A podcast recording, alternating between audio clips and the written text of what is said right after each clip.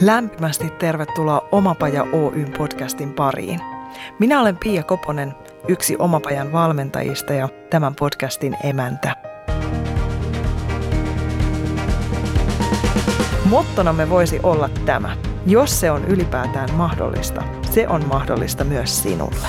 Oletpa hakemassa tai tekemässä töitä, oletpa missä kohdassa omaa polkuasi tahansa, tämä on sinulle. Tervetuloa mukaan! Ajatella niin, että jokainen ihminen on sellainen peilipinta, joka voi tehdä itselle näkyväksi joka kerta jotakin uutta itsestä, toisista ihmisistä ja maailmasta. Ja tästä näkökulmasta nämä podcastit ovat sekä todella herkullisia ja hienoja kurkistusikkunoita oman näköistä elämää rakentavien ihmisten elämään, että upeita tilaisuuksia kuulostella, mikä itsessä milloinkin resonoi.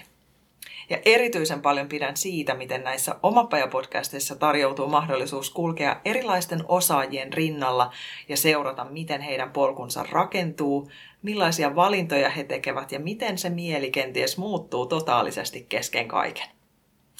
Tapasimme tammikuussa 2021 jaksossa 40 videotuottaja ja mediakasvattaja Henrik Mäen, jonka kanssa puhumme muun muassa työnkuvien monipuolisuudesta ja uudenlaisten mahdollisuuksien löytämisestä. Ja tänään tapaamme hänet jälleen. Selvitellään ainakin, mitä näiden kuukausien aikana on tapahtunut ja mitkä suunnitelmista ovat menneet eteenpäin ja missä mennään nyt. Tervetuloa Henrik. Kiitos. Aivan mahtavaa. Puoli vuotta kun tavattiin viimeksi. Mitä sulle kuuluu nyt syyskuussa 2021?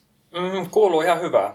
Tämä tota, alkava syksy on tuonut vähän semmoista rauhaa ja tuntuu, että tuossa kesäaikana ei ehtinyt pitää oikein semmoista niin kunnon lomaa. Piti vähän siellä täällä vähän semmoisia pikkulomia. Niin oli vähän semmoinen pieni hektinen mielentila päällä ja toi valosuus ja kesän menot vähän tekee kanssa, niin kuin, tai tuo omansa siihen soppaan. Niin, niin, niin tuntuu oikeastaan kivalta tämä syksyn tulee. Näin. Hmm. Minkälaisia juttuja sulla on tällä hetkellä meneillään työrintamalla? Mulla on päivätyönä, mä sanon päivätyönä, koska mulla koostuu näistä tämmöistä vähän niin kuin vakinaista jutuista ja keikkahommista nämä omat jutut, niin mulla on aina päivätyönä. Mä oon edelleen siellä elokuvakeskuksella niin kuin näytöstekniikan parissa paikan päällä ja välistä jossain keikoilla. Ja sitten tota, mä teen edelleen noita pajahommia, vedän niin nuorille noita elokuvapajoja. Niitä on ollut ihan mukavasti. Niitä on oikeastaan, niissä on siinä ollut semmoinen vähän niin kuin ongelmakin, että niitä on, niissä on tullut vähän päällekkäisyyksiä. Ei ole saanut tehdä niin paljon kuin ehkä haluaisi tai voisi tehdä. Että ne on, noin kaksi on niin mun päivätyöt ja sitten mä keikkailen siellä videopuolella ja sitten pyörii vähän tuommoisia yksittäisiä projekteja silloin täällä aina taustalla vähän silleen sen mukaan, miten ehtii ja miten saa ihmisiä mukaan niihin ja näin poispäin. Me puhuttiin silloin viimeksi myös dokkareiden tekemisestä. Kyllä.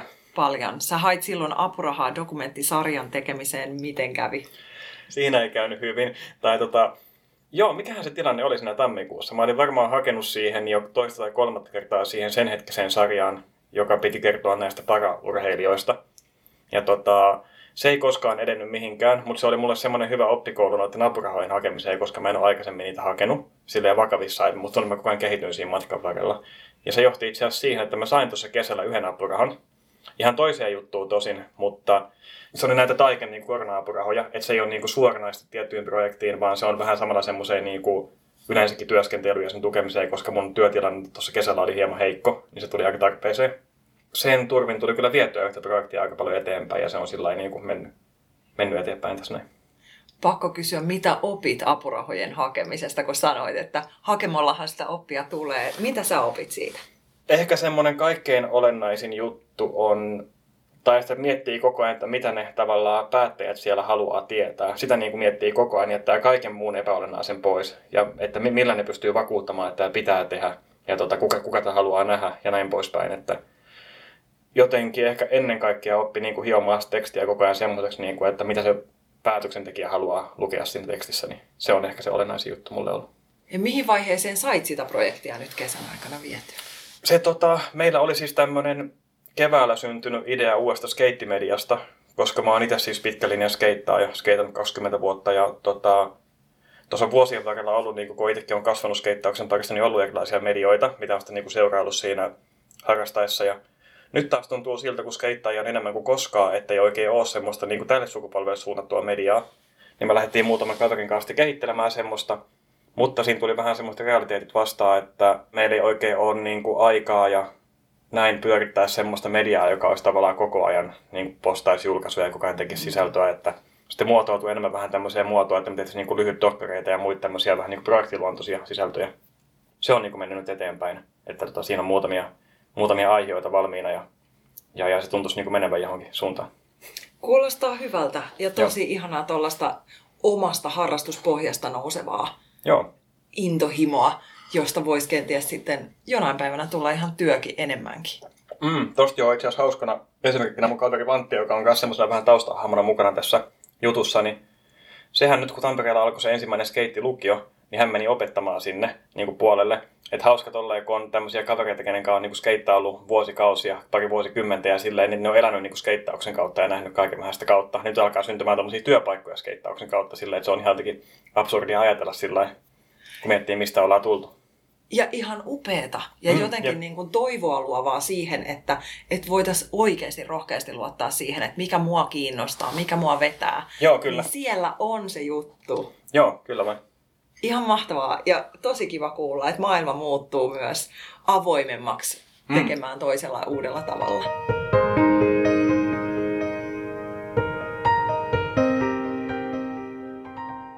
Hei, muun teki vaikutuksen silloin viimeksi, kun puhuttiin ja sä sanoit, että sua inspiroi dokumenttien tekemisen näkökulmasta erityisesti se yksilöiden tarinat, jotka saa ymmärtämään ihmisyyttä.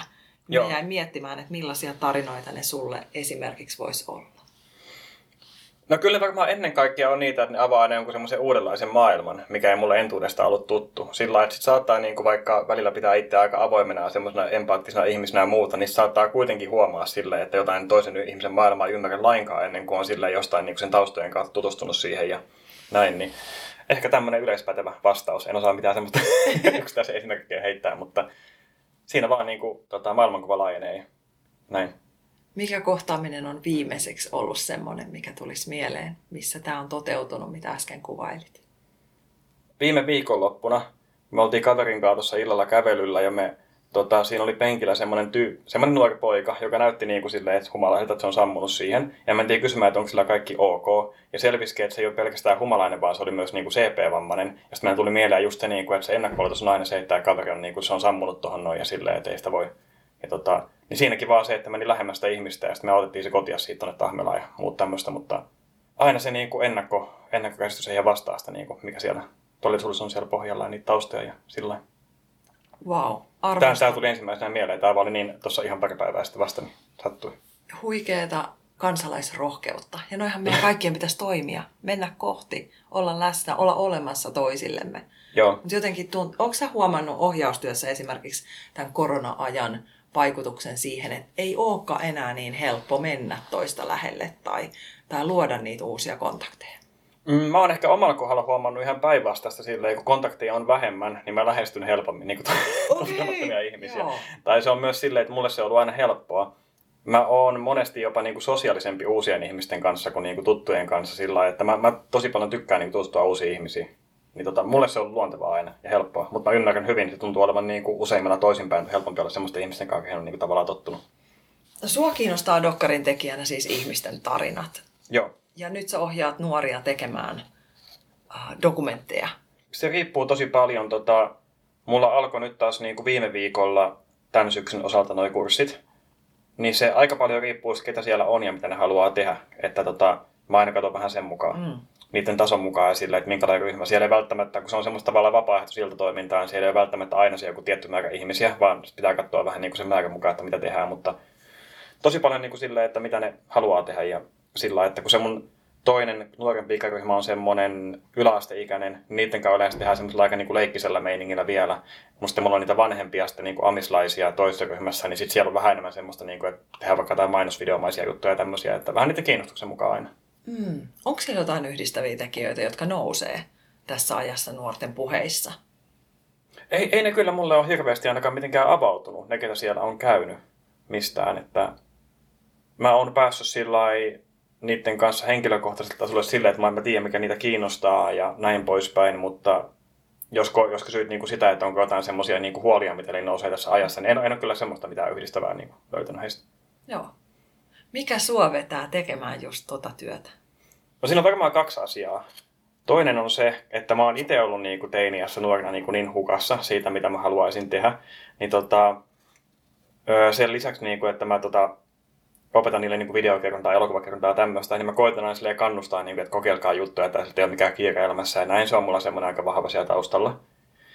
Ja tota, toinen on varmaan se, että toi asian opettaminen, mitä tekee, niin se vahvistaa sitä omaa osaamista tosi paljon. Ja asioiden niin kuin sel- selkeyttäminen ja tiivistäminen ja uudestaan läpikäyminen ja tälleen, niin se tuntuu, että se on vaan niin kuin itsellekin, itsellekin antaa myös.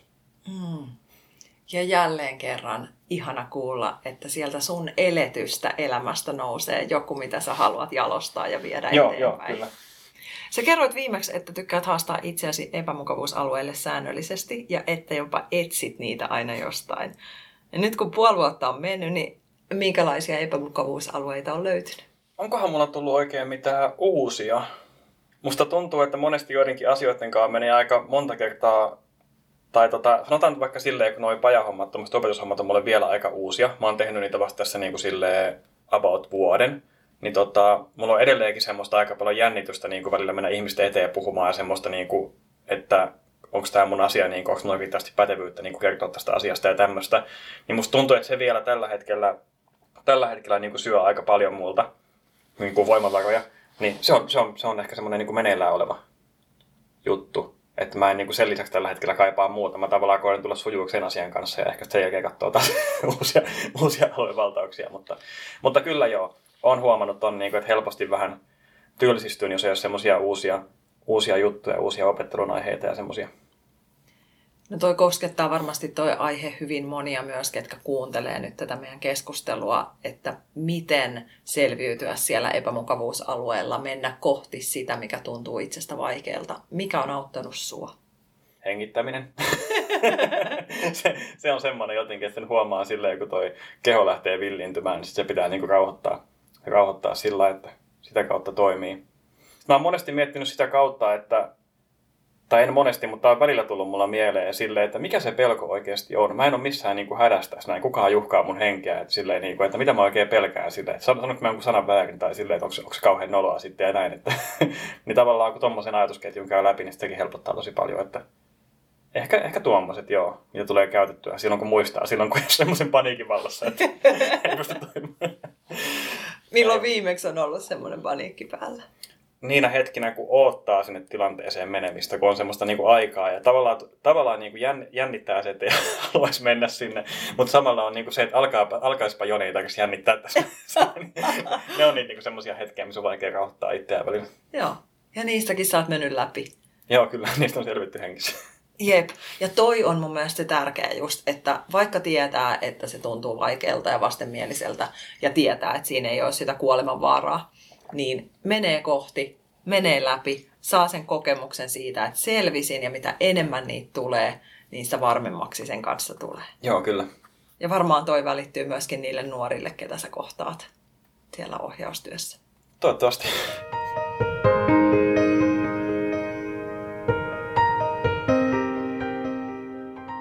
Mitäpä tästä eteenpäin? Miltä näyttää lähitulevaisuus ja millaisia haaveita on tällä hetkellä? Tota, ei kauhean selkeitä. Sille, että mä, mä tykkään mun tilanteesta sille, että mulla on noita vakinaisia tai tommosia pysyviä juttuja kalenterissa, niin kuin ne opetushommat ja sitten siellä leffateatterilla olevat hommat, niin ne jättää mulle tilaa semmoiselle uudelle, että sitten siellä velloo noita vähän ideoita ja muita niin kuin taustalla, mitkä ehkä menee johonkin, tai syntyy uusia tilalle ja joku uusi idea menee johonkin suuntaan sillä mutta mä oon aika tyytyväinen tähän, tähän hetkiseen tilanteeseen jotenkin se mielikuva, mikä mulla on susta, on se, että sä oot aika rohkea verkostoituja. Sulla on matala kynnys ottaa yhteyttä, jos sä löydät jonkun sellaisen tahon, joka voisi olla sun tuleva yhteistyökumppani. Onko se aina ollut niin? Oikeastaan mä en ole kauhean, niin kuin, mä en ole kauhean rohkea aloitteen tekijä mä oon hyvä tutustumaan ihmisiin, jos mulla ei ole semmoista agendaa siinä taustalla, että mä haluan niiltä jotain. Sillä, mutta sitten jos mun pitää ottaa puhelin käteen ja kysyä, että hei, alatko tekemään munkaan tämmöistä ja voisit ei saa tämmöistä, niin siinä mä en ole lainkaan niin hyvä. Että tota, ne on monesti tapahtunut aika luonnostaan silleen. Ne on vaan tapahtunut, että on löytänyt sen henkisiä ihmisiä ja se on vähän siinä vaivihkaa syntynyt sillä että ehkä meillä voisi olla tämmöinen juttu. Mutta se olisi ehkä yksi semmoinen nyt kun aikaisemmin puhuttiin noista niin kuin oma, omalta mukavuusalueelta poistumisista, niin se voisi olla ehkä yksi semmoinen, että uskaltaisi mennä vähän niin kuin semmoisella kulmalla asioihin enemmän, että oikeasti pyytää apua tai kysyy, että haluatko lähteä tekemään tämmöistä. Ja se on ollut aina itselle vaikeaa. Mutta sä oot tehnyt sitä. Miten sä oot tehnyt sitä? Mikä on sun strategia? Siinä on yleensä tota ollut se, että kenen kanssa on lähtenyt, niin on ollut jossain määrin jo niin kuin tuttuja ihmisiä. Että se, se on auttanut. Että ehkä siinä tuleekin tavallaan toi, että eka jotenkin tykkää tutustua ihmiseen ihan ihmisenä, sitä ei osaa mennä suoraan, niin kuin, että hei, osta mun idea tästä näin sillä. Joo. Missä sä tutustut ihmisiin? Mitkä on sulle niitä foorumeita? Tällä hetkellä niitä on aika vähän. tai sille jos vertaa vaikka noihin kouluaikoihin vielä, kun silloin tapasi ihan luontevasti niin kuin paljon ihmisiä. Ja aika satunnaisesti sillä, että kun on paljon kavereissa niin kuin luovan alan ihmisiä ja erilaisia tämmöisiä yrittäjiä ja muita, niin niitä tapaamisia vaan niin kuin tapahtuu. Ei mitenkään kauhean laskelmoidusta. Niitä vaan sille tulee välillä eteen ja sitten ehkä sitten osaa tarttua niihin silloin tällä. Yrittäjyys mainittu, tartun siihen. Tuleeko susta Henrik joskus yrittäjä? Mm, kyllä mä haluaisin uskoa, että musta tulee. Mulla ei ole semmoisia niinku ihan selkeitä kiintopisteitä elämässä, mutta se on yksi semmoinen niinku isoja, mikä kyllä kutkuttelee. Kyllä mä luulisin joo. Miten sä laskutat tämänhetkiset työt? Teekö sä kevyt yrittäjänä vai, vai ootko ihan verokortilla hommissa? Mä teen tällä hetkellä molempia. Et mä mieluummin, mieluummin laskutan, se on mulle jotenkin selkeämpi ja helpompi. Mä tiedän vähän, että milloin palkat tulee ja näin, mutta osa menee myös kortilla, että vaihtelevasti. Eli oot kevyt yrittäjä? Joo, kyllä, kyllä. Miten sä koet sen? Se monia mietityttää, että no oisko musta siihen ja onko mä sitten niin oikea yrittäjä ja monenlaisia kysymyksiä, niin kerro sun kokemus. No siinä ei ainakaan ollut niin mitään hankalaa. Siis se on, jos jotenkin rinnastaa tuota tilannetta, että joku voisi miettiä, että uskaltaa, uskaltaako lähteä kevytyrittäjäksi, niin siinä ei oikein, mä en keksi mitään syytä, miksi ei uskalta. Se on ihan sama kuin olisi niin kuin töissä kortilla, mutta siinä vaan laskuttaa. Yrittäjyydessä on tiedotomat haasteensa niin kuin sitten, että jos on noita mitä siinä nyt tulee sitten tämmöisiä tukiasioita ja muita voi tulla haasteeksi sillä on semmoisessa tilanteessa. Ja varmaan muita kirjanpitohommia, missä on omat haasteensa. Silleen, mutta kevyt yrittäjyys ei ole kyllä mitään hankalaa. Se on ihan vaan, että kun laittaa laskun menemään, sitä asiakas maksaa sen ja ei sen kummempaa. Mm. Eli rohkaiset muitakin ehkä siihen suuntaan. Ehdottomasti en, en näe niin mitään syytä, minkä takia ei, minkä takia ei olisi kevyt yrittäjä. Joo. Ja vielä kun me saataisiin ne työnantajatahot ymmärtää ja oivaltaa myöskin se ketteryys, että ei aina tarvitse ottaa palkkalistoille, jos on joku projekti vaikka, mihin tarvitaan tekijää. Niin... Joo, tosin täytyy ottaa vielä sen verran takaisinpäin, että tota, siinä mielessä välttämättä kevyt yrittäjyys ei sopi kaikille, että monet on varmaan enemmän semmoisia päivätyöhenkisiä, että ne kaipaa sitä turvaa, niin kuin, että on tavallaan 40 tuntia viikossa. Et siinä mielessä ei sovi kaikille, mutta sitä niin kuin yleensä yleensä sitä niin prosessia, sitä laskuttamista ja tämmöistä, jos miettii, niin se on niin helppoa, niin kuin, että se ei ole ainakaan mikään syy, minkä takia siihen ei lähtisi.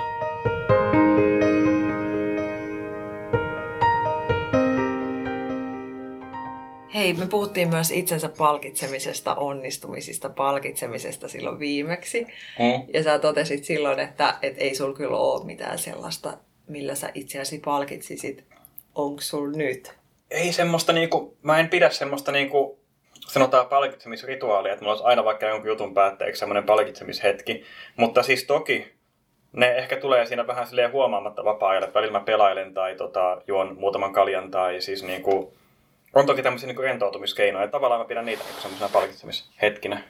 Voisi kuvitella sitten, nyt ei ole pitkään aikaa ollut mitään semmoista niin isoa juttua, mikä tulisi päätökseen. Että semmoisiin hetkellä varmasti olisi joku semmoinen vähän, että piettäisi niin kuin jos on ihmisiä mukana sinne, niin pitäisi kemuttaa jotain.